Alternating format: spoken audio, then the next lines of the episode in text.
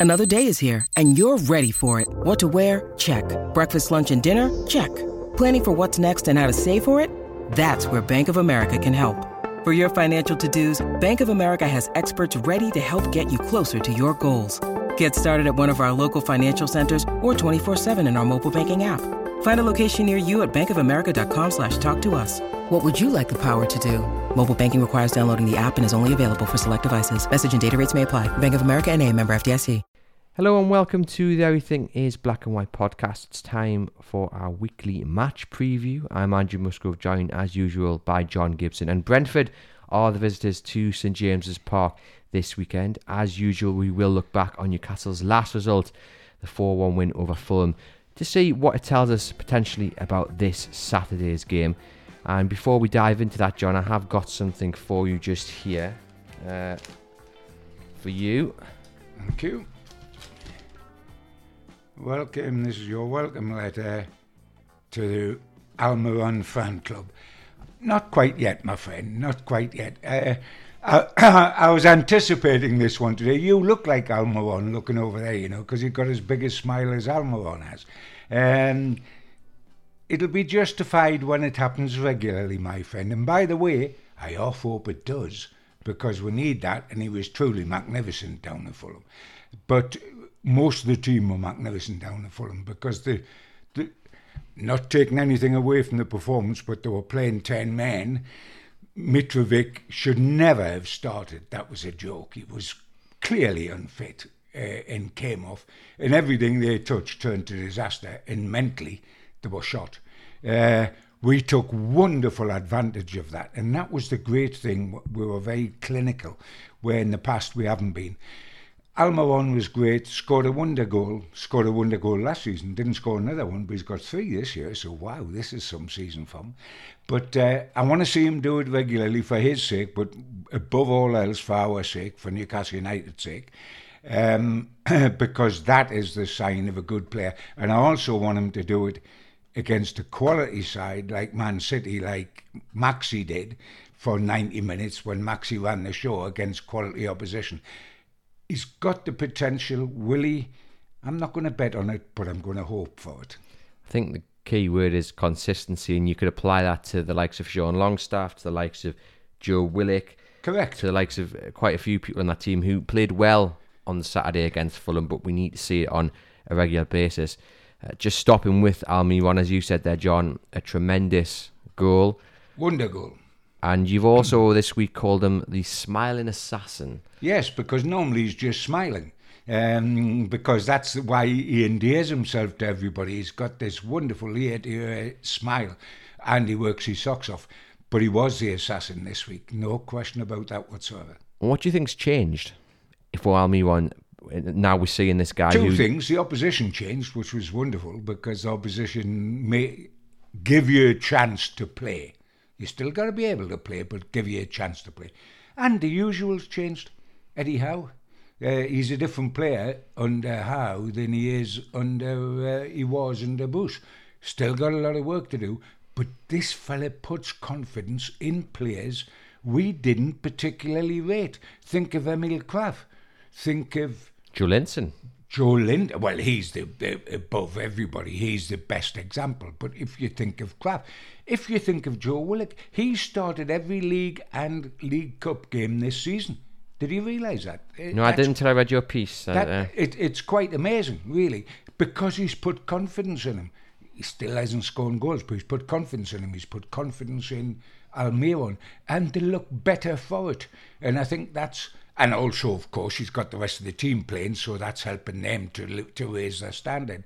Um, the secret is, as we've said, at the level Newcastle are now at, and they've gone to seventh in the table, but they're around that seven to ten position in the table normally. Um, they've got to do better than they did the previous season, and then they've got to do better again next season. So they've got to keep stepping up or they'll find people will overtake them.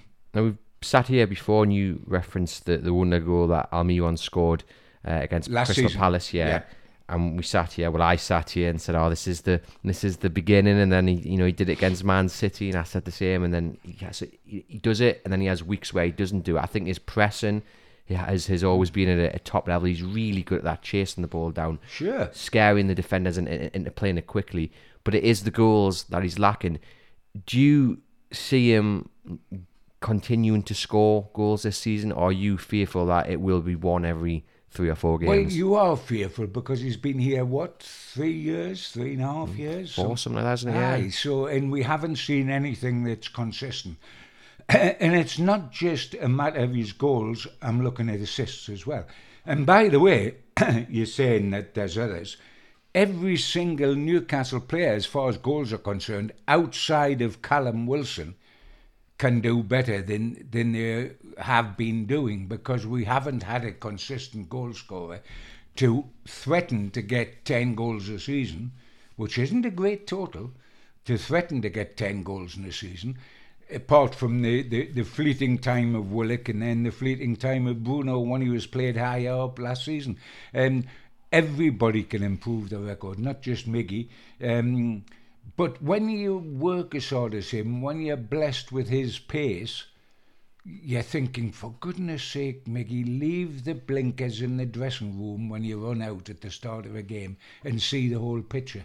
Because if you do, you've got terrific potential. Um, and he has. But did you notice the, the, the stupendous goal he scored? Howe went straight to the pitch side monitor to look at it. Now, I'm not certain whether he was looking at how great it was or making certain it was Miggy that scored it because he couldn't believe his eyes. But um, no, the boy did terrific. We want to see him play like that. I'm not talking about scoring two goals, but play like that against Brentford and more consistently. But there again, we talk about Maxi. As I've mentioned to you in the past, Andrew, the best way to become a good player is be out for a long time because people remember Maxi's a superstar. But Maxi, in his last game against Wolves, scored a wonder goal but was very average during the whole game. He needs to step up to the mark as well as Miggy, etc. Did Almiron mean that first goal? Yes. It would be very disrespectful to suggest that he didn't. And the way he, he hit it with the outside of his boot and immediately turned away to say he scored, he knew what he'd done. He knew what he'd done. It could have flown over the bar, man, but he meant it to be where it was, and it, sure enough, it nestled in the nest. So I've had an influx of applications for the Miggy fan club. Are you going to take yours up? No, he learned my membership, and uh, I pray to God that he does. Uh, but I was absolutely delighted to see it. I want to see it more often uh, because we saw his wonder goal against Crystal Palace, and I'm not certain he kept up any sort of great standard after that. Uh, so you know, let's hope he does. Now, there were plenty of players who stepped up on Saturday against Fulham. We've mentioned Joe Willock, we've mentioned uh, Sean Longstaff there.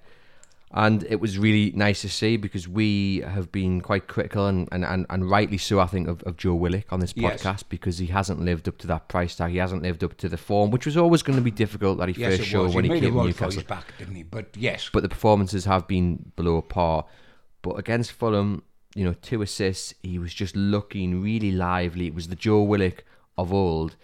Sean Longstaff had had a good game, Miggy, as we've mentioned there. But how much do we need to carry that by and say, well, Fulham were down to 10 men for 80 odd minutes? Well, I, I don't like saying that because they made the word for their own back. It was a shocking tackle. You don't do that. And it's no good saying, oh, well, you know, it happened because we were down to 10 men. He shouldn't have been sent off so early in the game. It doesn't matter if you do it in the first minute or the last minute, you walk. He could have broke uh, Longstaff's leg. There's no question about that. They shouldn't have selected Mitrovic to start because he was so far off the pace it was untrue. Um, he, you know, he shouldn't have played. Um, and they've been walking towards a game like that, Fulham, because they're not as good as they had looked to be in the early games. That you're going to get a wake up call. Um, so we've got to temper it slightly against, and of course they were demoralised. Down so early to 10 men, down so early to Wilson's goal. They were, they were demo- and then Mitrovic goes off. You're sort of putting the white flag up at that stage, aren't you? Is there a case that while Ful- Fulham were maybe walking towards a result like that, Newcastle were all, all also walking towards a result like that? Well, what I saw, what thrilled me is that they made it count. They've played well this season, but haven't scored the goals. They've played well and we've come away and said the performance was decent, you know, but in the final third, we had no, we had no edge to our game. Here, they were ruthless. They made count. They could have easily gone down the same path and not had goals, etc., etc. But two of the things we haven't mentioned, and given everybody the praise we have, Andrew, that played against Fulham, is that Bruno and Callum Wilson were back, you know. What a difference that makes. What because they're proper players. Hmm. What a difference that makes. And by the way, that little word that we're hoping Miggy's got his English dictionary, consistency, is what Bruno and Callum Wilson produce. That's why they're the standout players. They are consistent. The others are up and down like a pogo stick. One hundred percent. I mean, Wilson is just such. He just brings the team up a mm. level as well. Oh, dear, oh dear, oh dear. It's a different ball game with him in. Mm. It's and and the, the way it's not just his goals, and his goals records, by the way, is superb. And it, not only this season, where it's three and four starts, but over the whole time at Newcastle, he scores once every two games. Now that's something. In, in, in the side he was originally playing in, feeding off crumbs. But it's not just his goals. Although as a number nine, they're so important, it's untrue, especially at this club. It's the way he runs the channels, the way he occupies the centre halves, the way he plays between the, the two sticks. He, he, he plays in the correct number nine fashion, and that worries. That worries the opposition. And we haven't got another like that. Wood can't do it. He'll play between the sticks, but he can't play. Well, it's clear that the, the formation that Eddie Howe chooses is built to suit Callum Wilson, and when he No, comes it's back, built to suit a good player. It's not built to suit Callum Wilson. Callum Wilson happens to be a good player. It's built for a proper centre forward. And Wood isn't a proper centre forward. And Isak, who I've got a lot of time for, and I think is going to be an outstanding player for Newcastle, but he's not an orthodox number nine. And he will fit in with Wilson fine uh, in in up top in the front. He'll fit in fine, but he's not. He's not a centre forward in the way Wilson is, in the way Shearer was, in the way Supermac was, in the way Milburn was, Cole and Ferdinand. He's not that sort of centre forward. slightly harsh on Chris Wood, isn't it? I mean, he is a proper centre forward. He's just not built to that system that No, Newcastle no, play. no, he's no, no, not at all, not at all. Every single player in football has a level, and this is too high a level for Chris Wood. But if you if you play that formation and say you had Have you seen his touch? Have you seen? no, but this is the but if you play that formation that Newcastle consistently it- play, it- and you play someone like Chris Wood or say Andy Carroll, they're not going to do the business. But if you are popping the- Andy Carroll in his pump would have done more of the business than Wood. in that system, though, Yes, more. I didn't say he would be the top man, of course. I think Um, I think that's slightly harsh on Wood, and, and we're, we're getting away from the. But I think We are. It, it, it doesn't suit him that But- formation. I'm sick to death of hearing that as an excuse for Wood. It, playing that formation doesn't give him a bad touch. Playing that formation doesn't make him one paced. Ability does that to him. Playing to his strengths would What are his strengths? When he heads the ball, nine times out of ten, it's from a standing jump. You can't beat a goalkeeper from a standing jump. You've got to be on the move. And his goals he scored, like at Tranmere, he was on the move. From a corner, he was running and flicked it in. When you're running, you can get the power. If you're standing still and you're going to jump straight up and down, you're rarely going to beat a decent keeper because you can't get the leverage. Um, no, I I don't want to be hard on Chris because Chris is what he is and has made a very good career out of his limited ability for himself. He is just not for this club. And by the way, if we play the style we're playing, it's no good for Wood. Why did we spend 25 million on him? I, have asked that question because I do think it presents Newcastle with a little bit of a problem if, if Callum Wilson needs to come off or he, gets injured again. then Wood'll, Wood'll be okay for 20 minutes just to make a nuisance of himself at the end of the game. But if, if, if, why do you think we spent 60 million on, on the Swedish boy? but again, I don't think he's suited to that though either. No, he isn't, but he's suited better than. No, he isn't. But I tell you what, he didn't look a bad player in that position at Liverpool. Um, it isn't his, I've already said it isn't his strength, but he can do it better than Wood can do it. He's more mobile, he's a more natural finisher, and he doesn't play in blinkers. On to Willock again. Now, you wrote on chroniclelive.co.uk uh, on uh, Tuesday that he's proving quietly why he's an Eddie Howe favourite. So just Yeah. tell our listeners who maybe haven't seen the article a bit more about that take on, on Joe Willock.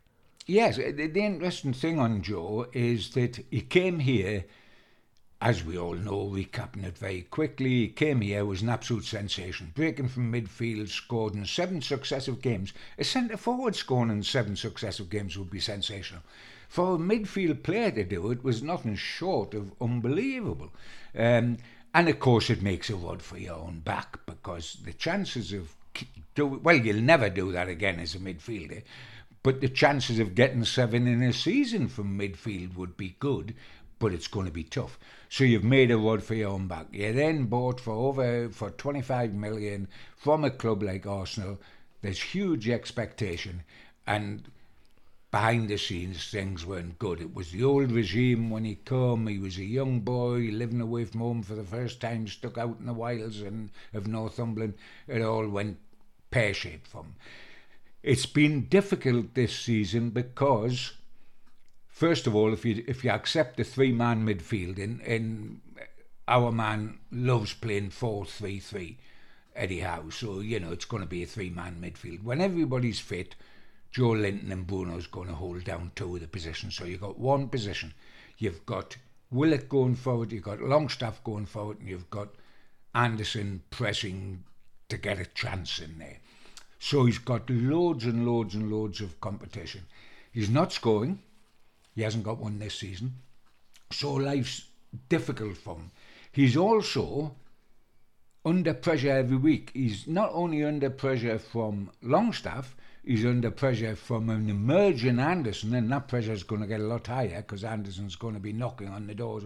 And come January, you could be under pressure from James Maddison. And I haven't mentioned yet that Shelvey's on the way back. So the, the pressure you're under for that third midfield position is huge. Now, I haven't been convinced by him all season. The thing I was pointing out was that Eddie Howe has been. Eddie Howe has not only started him in every Premier League game, but in the League Cup at Tranmere as well. He's started every single match Newcastle have played this season. That, I think, has gone under the radar of a lot of people, you know, haven't quite realised that he has started that number of games. So what? Why do you think he's he's backing him? What do you think he's he's seeing in him? Because I mean, well, I know me. I would have I would have dropped him definitely after the Bournemouth game. I wouldn't have played him against Fulham. Yeah, Uh, I I would mean, have maybe I dropped think- him out before then as well. Yeah, I, I've said the same. I'm not as convinced as Eddie Howe is, but Eddie Howe has got a tune out of all sorts of people that we didn't think there was a tune in there. Um, he's athletic. He gets round the pitch in a way that, say, Shelvey can it and, and doesn't. So he's athletic. He's got a good eye. He links with other players well. Um, and you keep believing that he can finish if if, if a chance comes. Um, but if it's hard now, it's going to get harder because Longstaff is plugging away and wants to start and scored at Fulham and he wants to get his feet in there. Anderson, you won't be able to keep the reins on him for much longer. He can play wide, but he's not a wide player. You've got Shelvey coming back, who was liked by the manager, and we could buy Maddison. So it's going to get mighty tough in there this season. We've talked about how important it was for Miggy and Longstaff to score goals against Fulham, the confidence that'll give them. How important was it that Joe Willock got a couple of assists? Yes, um, it's important for his confidence as far as the public eye is concerned. He's got great confidence given to him by the manager. He believes in the manager passionately. Uh, he believes the manager believes in him which is much more important, that you actually feel your manager rates you. But he does have the wider public as well as his teammates to um, placate. And with the fans, the adulation of his seven goals in seven games uh, has not been reached again in fan eyes. And he wants, he's not, he's a young man making his way in the game. He's only 23. He wants to, he wants to get the fans wholly on his side. I mean, he must look, when he plays that midfield and he has every game, Andrew, he must look at Bruno and Joelinton and think, look at the fan adulation. I mean, am I, am I on a hiding to nothing here? Those two are adored. There's, there's shirts being worn with their faces on it by fans, etc., etc. The two Brazilian boys are the boys. But he might also think, and I hope he does, I know when Joelinton was getting stick, and look what he is now. Mm. So it can change. It can change. Again, consistency key there, and we need to see Joe Willock maintain this level of performance in the, in the totally. weeks to come. Totally.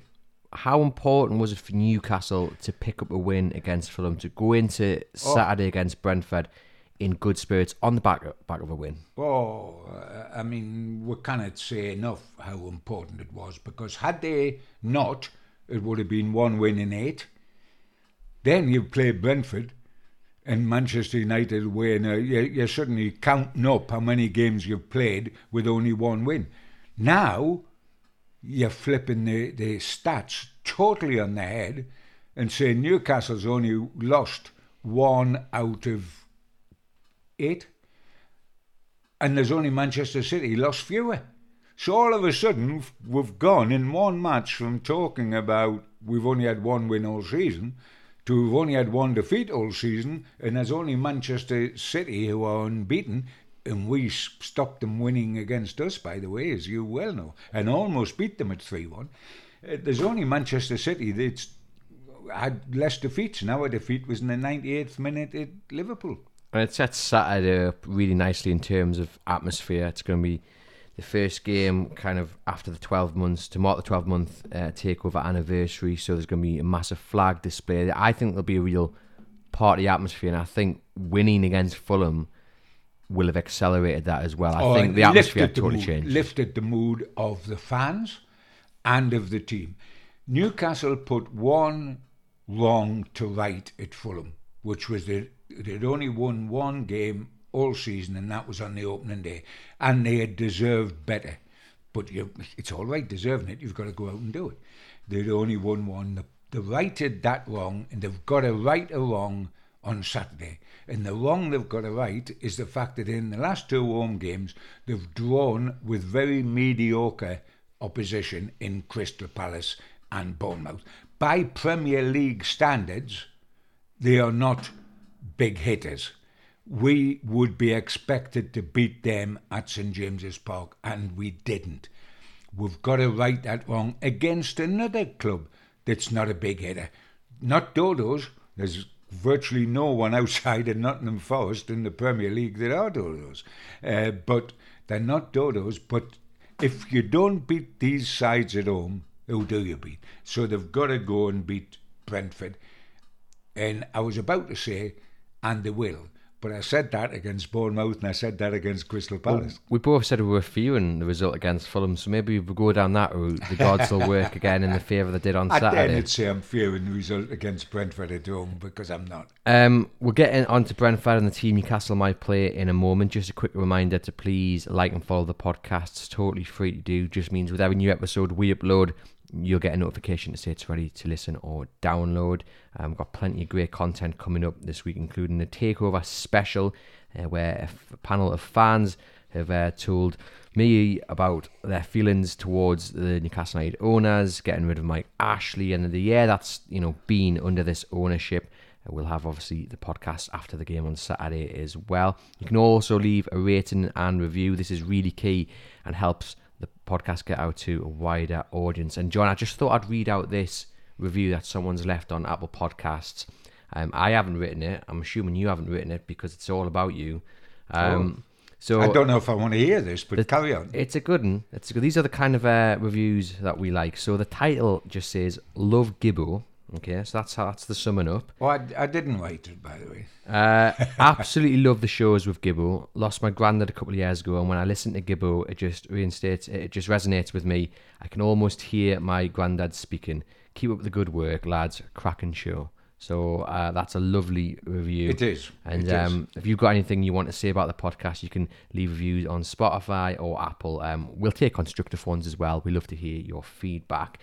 Before we get on to the potential team, John, against Brentford, I just want to point our listeners in the direction of uh, a survey that we're running on chroniclelive.co.uk. Now, this episode is coming out on Thursday morning as usual, and this survey will close Thursday afternoon, so you'll have to be quick. The link will be in the description for the podcast. There is six questions, just um, multiple choice questions about the last 12 months. If you can just fill it in, click submit. We're trying to get a real rounded picture of how you guys are feeling about the ownership. You may have heard the special podcast with Newcastle Fans TV, Sam Mulner, which came out on Wednesday afternoon. He's gone through the questions and shared his view, but we want your view as well. And I'm going to get John's view as well on a couple of questions. I'm not going to go through all of them, John, but I'm going to ask you a couple of the of the questions here listed.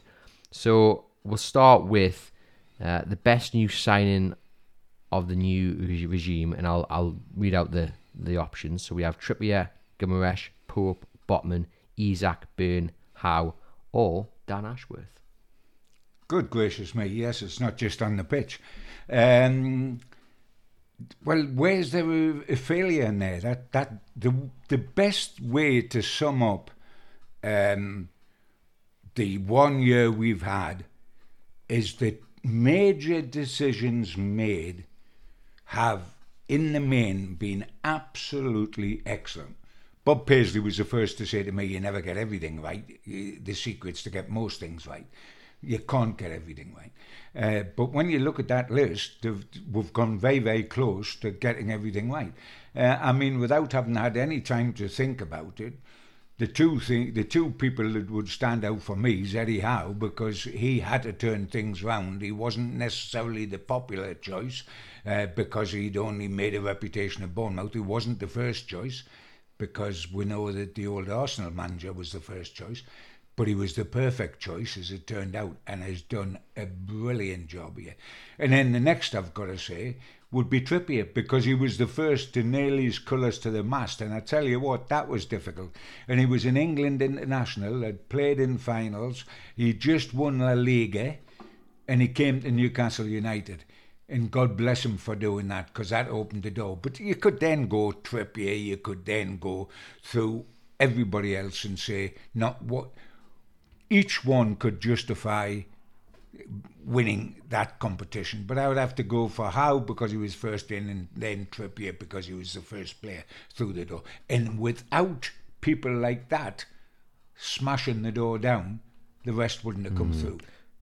When you need mealtime inspiration, it's worth shopping Kroger, where you'll find over 30,000 mouthwatering choices that excite your inner foodie. And no matter what tasty choice you make, you'll enjoy our everyday low prices, plus extra ways to save, like digital coupons worth over $600 each week. You can also save up to $1 off per gallon at the pump with fuel points. More savings and more inspiring flavors make shopping Kroger worth it every time. Kroger, fresh for everyone. Fuel restrictions apply.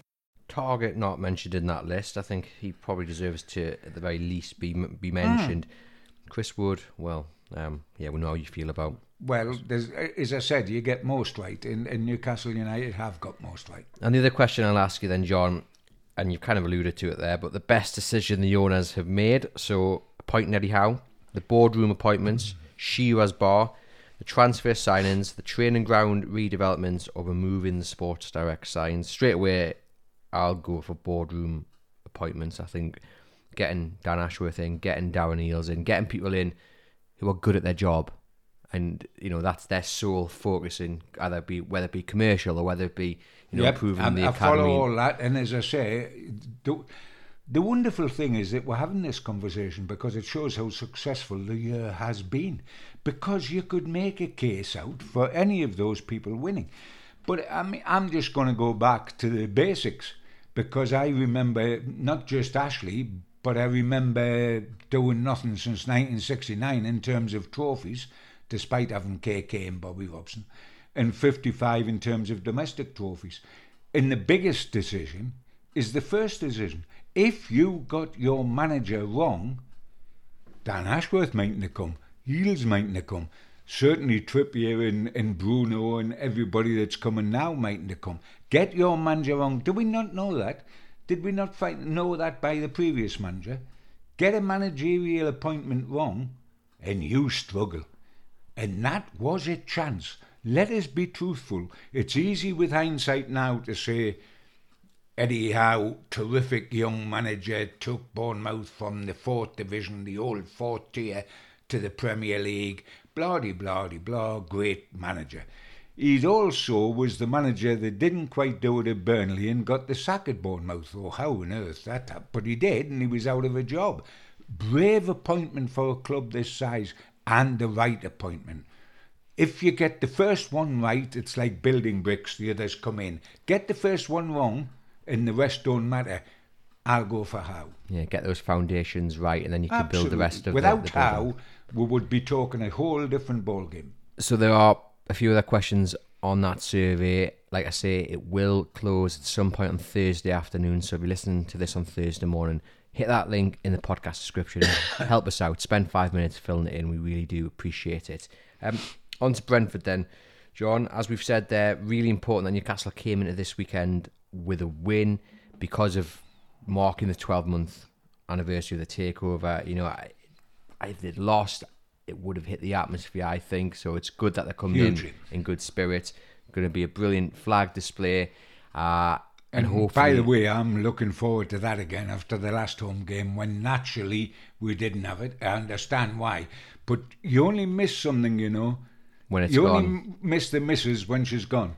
Uh, and uh, it was awful, uh, awfully flat. It won't be flat on Saturday. No, and I'm not going to spoil it, but they've been working on it, on it since the, the, the start of Oh, the international they do.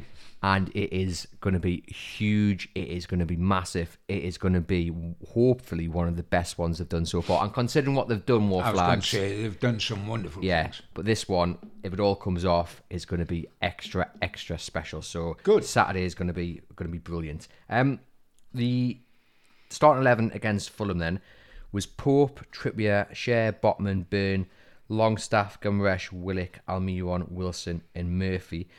Uh, I think we go straight to that centre back pairing. You know, there was a lot of discussion. There has been a lot of discussion over the last couple of weeks about who really starts with Fabian Schär because Fabian Schär Yeah. seems to be the number one pick. Yeah, um, yes, he does. Uh, it was Botman, maybe helped by the fact that Matt Targett seems to still be struggling a little bit with with the the, the dead leg he picked up uh, against Manchester City, wasn't it? Um, so, uh, if Targett is fit, does he come back in at left back, and then does Burn come back in for Botman, or do you keep sharing Botman, or even if Targett's fit, do you just keep the same back four? No, I, I, Burn's got a heart the size of a frying pan. I love him. And Newcastle fans have always loved two types of players in particular: the huge flair player, and that's either a midfielder who can flick the ball all over the shop, or a centre forward who can flick the ball all over the shop into the net. Um, so they, they've always loved flair players or players with a huge heart if you're both, that's magnificent, as Shearer was, etc., etc. Um, and Burn f- fits into that big heart.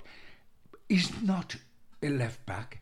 He does an adequate job. He'd do an adequate job, and he'd go up front in that system where you can't play uh, and still do a decent job. Better than Chris Wood? Pop. Sorry, Better than Chris Wood? you would do better than Chris Wood on a good day. Well, I'll take that. Um, Take that as a compliment. uh, no, that's that's unfair. That was just flip because it's fun and you've got to have some fun. But Burn's not a left back. He's not even built to be a left back, is he? When you look at him, the one position you would say he doesn't play because he's the size of Grey's Monument. And, and and you've got to get your legs going, etc., etc. And you think how good you're going to be on the overlap? You know, Trent Alexander-Arnold, he's not going to be going forward, but he's going to be better defensively. And so, uh, no, I would. The interesting thing, you know, in that that article I did with Willock, you're talking about, at the end of that, I talked about, you know, how pl- managers have faith in players, and Willock is one of those players. Started every game. Burn in the league has started every game bar one, which he come on as a sub because he's when Botman's come in, he's been shunted to left back. The, he is loved by the manager, absolutely no question. And you know what was interesting on Saturday? Did you notice? And you will have done, but I'm just bringing your attention to it. That he was played. We, we we will accept out of position at left back. He's not a left back, and there was three orthodox left backs on the, on the subs bench. Dummett, Lewis, and Targett. There was three left backs on the subs bench, and Burn started left back ahead of any of them. Now, if you're Burn, you're going to be well thrilled because that's the faith the manager's got. If you're left back, you're going to say, flipping, where am I in the pecking order here? Centre halves are getting the left back position ahead of me. So, no, I wouldn't. If Targett is match fit or match sharp, could, there's a big difference. I would bring Targett back, and I, you've at some stage Eddie's got to bite the bullet about Botman and and and uh, Burn, and good luck to him. We've only lost one all season. He's getting a lot right, isn't he? But at some stage, that is something that's got to be solved. Because of course, whoever is playing at centre back will have Ivan Toney to deal with. Yeah, that, that could finding have a, great form. That, that could have have an influence on who you pick to play there. So who are you picking then? I'm not much bothered because they're both good players. Um, you might pick Burn to physically combat muscle for muscle with Toney. Um, but then again, I thought you would you could have done that for Mitrovic. As it happened, it didn't matter because Mitrovic was lucky to be on the field. Um, so I would bring Targett back, and I would then just go Bernard Botman and let him choose it. It doesn't really matter. The You're job sitting on the fence there, John. No, it doesn't matter because often the only thing that matters is Eddie Howe, not us. Eh, eh, and you never get an Eddie Howe side. Who would have picked that Eddie Howe side? There? By the way, with injuries, we didn't know who's available, and we still don't this week. We still don't know for certain who's available, and he won't tell you on his Friday press conference because he doesn't, and that's okay.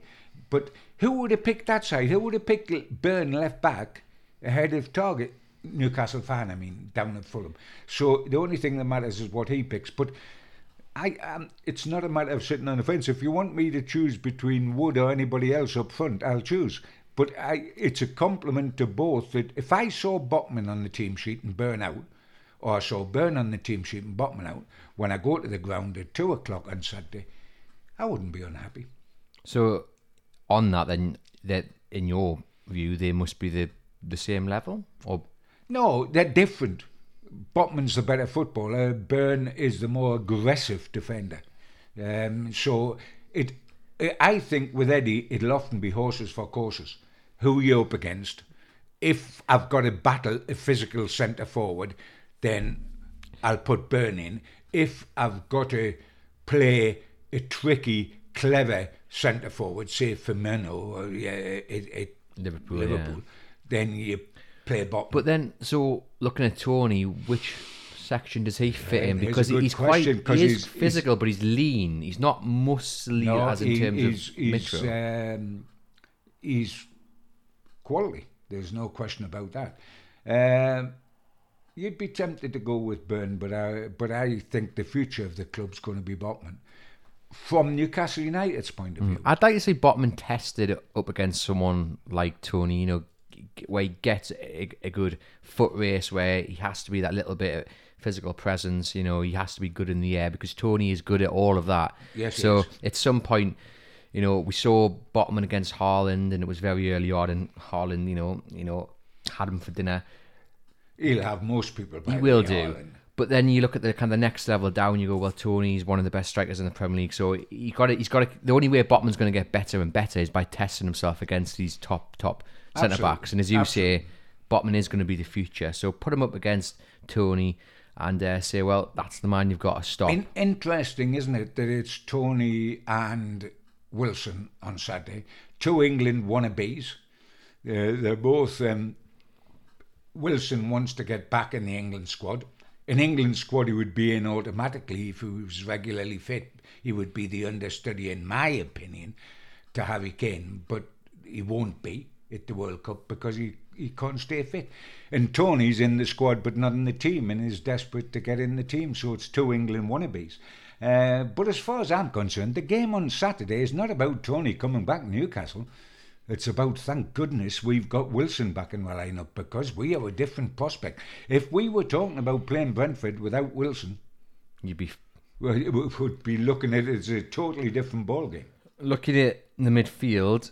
So as I said, it was Longstaff, Guimarães, and Willock. Now Joelinton had picked up an injury, so Eddie Howe said he wanted to protect them. You would hope and think Joelinton would be fit to go, but then Willock and Longstaff did so well.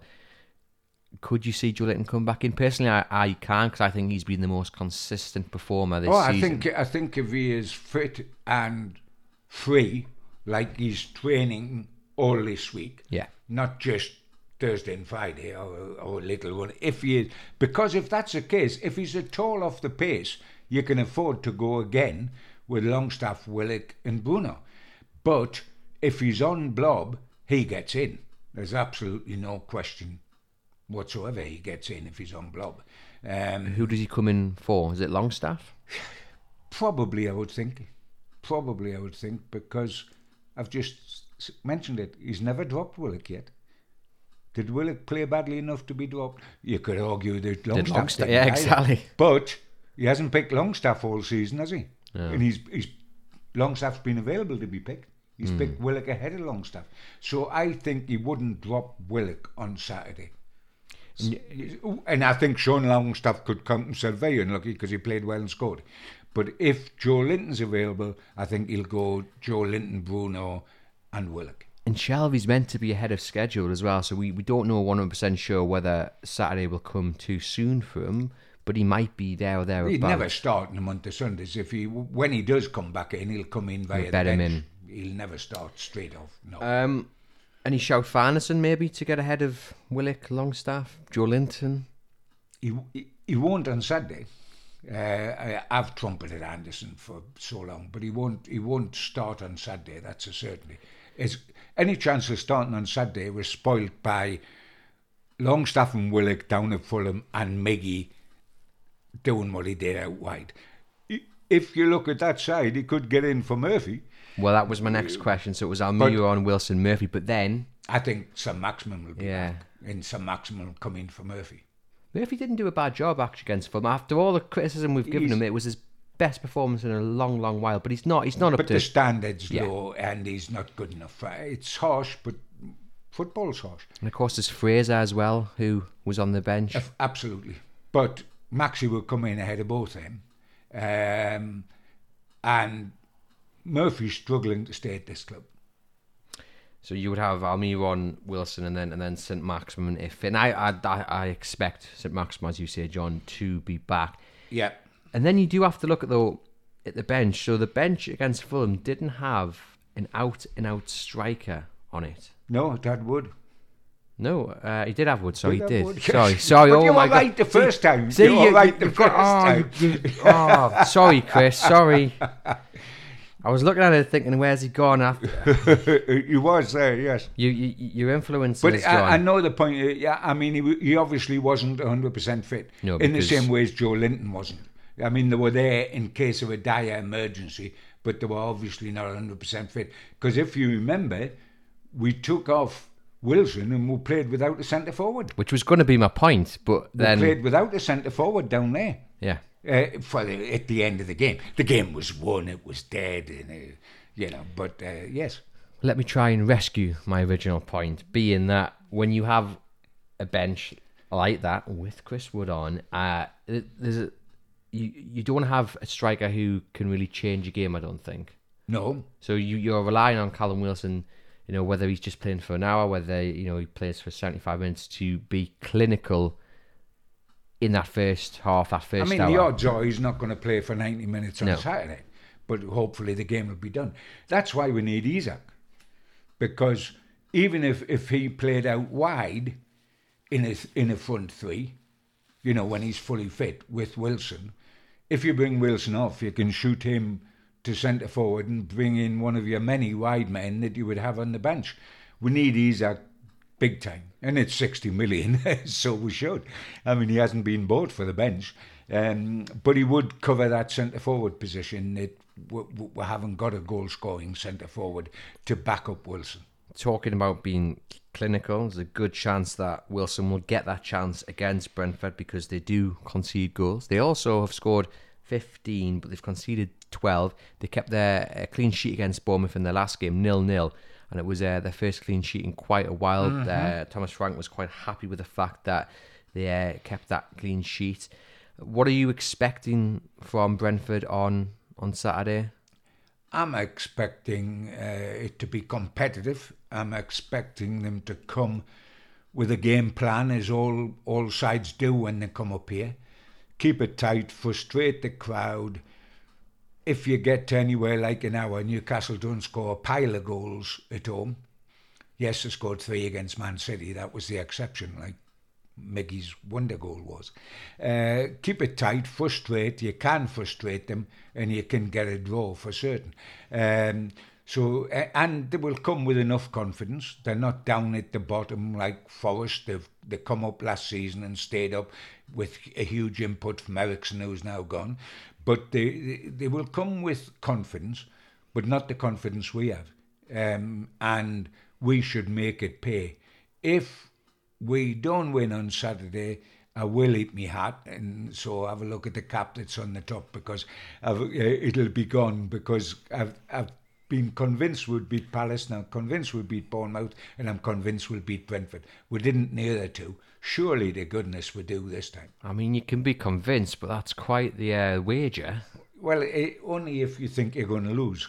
Uh, uh, and I don't think We'll be getting emails saying we need to see evidence he's eating his hat, you know, if we Well, lose. I will have custard on it, but uh, yes. No, I think Newcastle will win on Saturday. I think the atmosphere off the pitch as well, heading heading into to three o'clock on Saturday, will provide an extra boost, and then potentially having St Maximin back as well is going to lift it up Yeah. the levels on the pitch even higher. And also, you mentioned it there, Wilson will have a point to prove with Toney being the opposite striker. Oh, yeah, yeah. There's yeah. lots Well, of elements here. He saw off Mitrovic, the, the ex Newcastle player. Although I've got to stress, you know, it was was very silly to play him um, because he was obviously unfit. Yeah. Um, but he saw him off, and he's got to see Toney off. and to be truthful, I mean, the only reason you would take Toney ahead of Wilson Is the fitness. is on fitness uh, and- and possibly on age because he's going to have a longer career ahead of him. But on ability and on scoring goals, Wilson is. Have a look at Wilson's figures overall for Newcastle one and two. I mean, I know he's got three goals and four starts this season, but you can have a little spurt like that.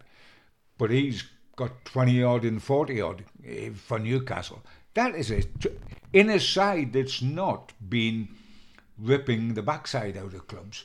You know, he's not playing for Man City. And For a, for a player who's not really been playing either, he's not he's not probably hundred percent fit, match fit, you would argue. But yeah, a fantastic uh, record. Yeah, absolutely. Just have to hope he keeps fit because he is probably the difference for Newcastle United. Looking forward to seeing him back He he will he will be disappointed when he doesn't go to Qatar. I'll be thrilled to bits because Yeah. he's given six weeks rest. I'm just looking forward to seeing him back at St James's Park in front of a full house. It's going to be it's going to be great, and fingers crossed he comes through unscathed and with a couple of goals in the bag as well. So there's me and John predicting a win for Newcastle this Saturday. Oh, without a shadow of a doubt. I must get it right eventually. Newcastle. Well, you're going to have to now. You've said you're going to eat your hat. Well, with custard, it's not so bad. But uh, yeah, I think we will win on Saturday. I'm not meaning it's going to be a stroll in the park like Fulham was, but we'll win. I remember that the fir- the first game that Eddie Howe took charge of. It was from his Was hotel room, wasn't it? Three three. It was a it was a Uh, He was in his hotel room, yeah. wasn't he? He was. He was. It was a entertaining game, a Yeah, strange uh, one at the same time. three three on Saturday would not be entertaining for me. No, one would 0 win. Wrong result. I'd rather have much rather have one 0 than three three. Um, well, that's been the Everything is Black and White podcast. Thank you very much for tuning in. I'll point you in the direction of yesterday's episode with Sam Mulner from Newcastle Fans TV, all about our big Newcastle United takeover survey. He went through the answers, so tune into that and fill in the survey um, if you get the chance. And on Friday morning, we'll be releasing, as I mentioned earlier, a special takeover podcast where a panel of fans have delivered their views on the last 12 months on the controversy of Saudi ownership, the best things that the owners have done, and much, much more. It'll be me, me and Aaron Stones uh, going through Aaron Stokes, rather. I don't know who Aaron Stones is. No, he didn't play centre for Man City. did he? That's his brother. Um, Aaron Stokes going through uh, the last 12 months uh, under this new ownership. We have to stop calling it new ownership as well, John, because it's, it's no longer new. But tune into that when it drops. And thank you very much for popping on, John, to this podcast. And thank you very much, guys, for listening. Uh, head over to chroniclelive.co.uk to keep up to date with all the latest Newcastle United news.